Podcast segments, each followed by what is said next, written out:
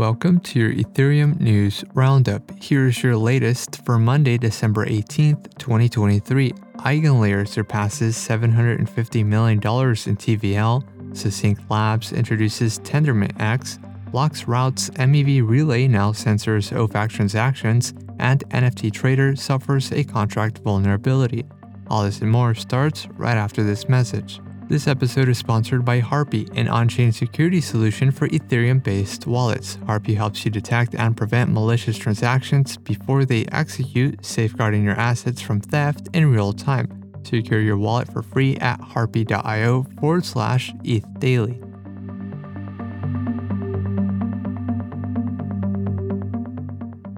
EigenLayer's total value locked has surpassed $750 million following an increase in its deposit limit for liquid staking tokens. The protocol now holds over 280,000 Ether in LST deposits, with an additional 74,000 ETH from native restakers. The raised caps permit up to 200,000 ETH in deposits for each LST, with a global deposit limit of 500,000 Ether. EigenLayer also released support for six new liquid staking tokens, including Swell ETH, StakeWise's OS ETH, and Stader's XETH.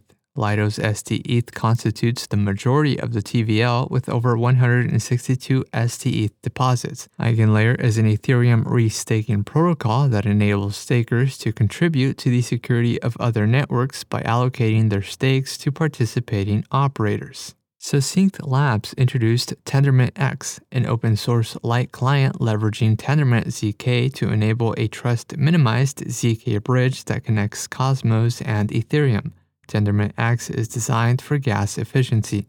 The release allows developers to rapidly deploy smart contracts and circuits on the Succinct platform. Succinct Labs is using Tendermint X for its Blobstream X project, which integrates Celestia data availability into Ethereum.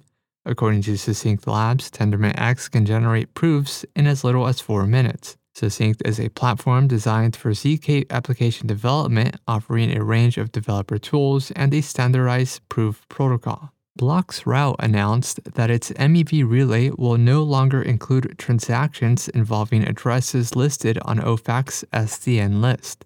Bloxroute, which previously offered a non censoring relay, cited regulatory compliance as the reason for the change. An MEV relay acts as a mediator between validators and block builders in transactions. bloXroute is a block builder which assembles transaction bundles into blocks and proposes the blocks to validators for inclusion. Validators who prefer to process blocks without censorship are encouraged to transition to non censoring relays such as Manifold, Ultrasound, and Wenmerge relays. And lastly, NFT Trader, a peer to peer NFT swap protocol, suffered an exploit on its smart contracts.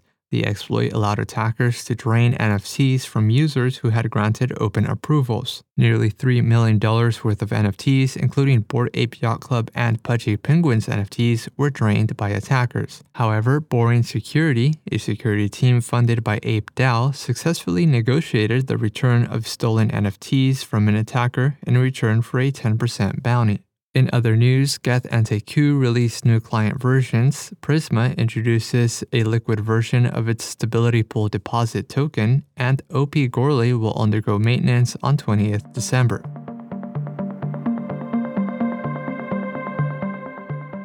This has been a roundup of today's top news stories in Ethereum. You can support this podcast by subscribing and following us on Twitter at ETH Daily. Also, subscribe to our newsletter at ethdaily.io. Thanks for listening. We'll see you tomorrow.